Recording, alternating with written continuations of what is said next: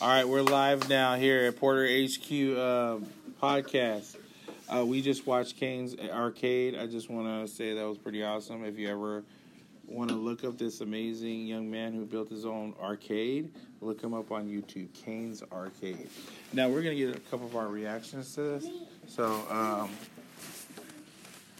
So there's a boy named Caine. He had a big idea of his own arcade.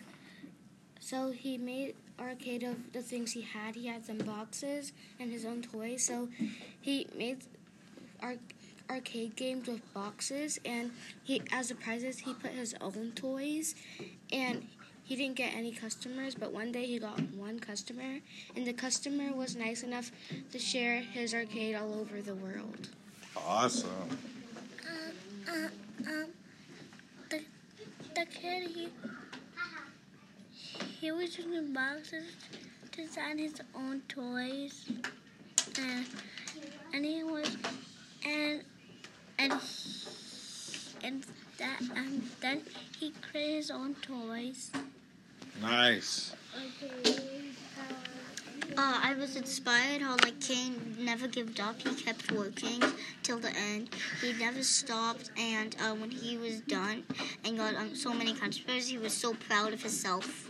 Nice. Okay. I'm proud of him because he um helps other he- he helped other people make his projects and stuff so he could so he could get more listeners too. And that was Caine. Oh, my man right here wants to. People like his uh, creations. Awesome. And um, that was our show for today. Please, if you ever get a chance, look up Caine's Arcade on the YouTube. And stay tuned for all our loyal listeners. We'll see you next week. Everybody say farewell.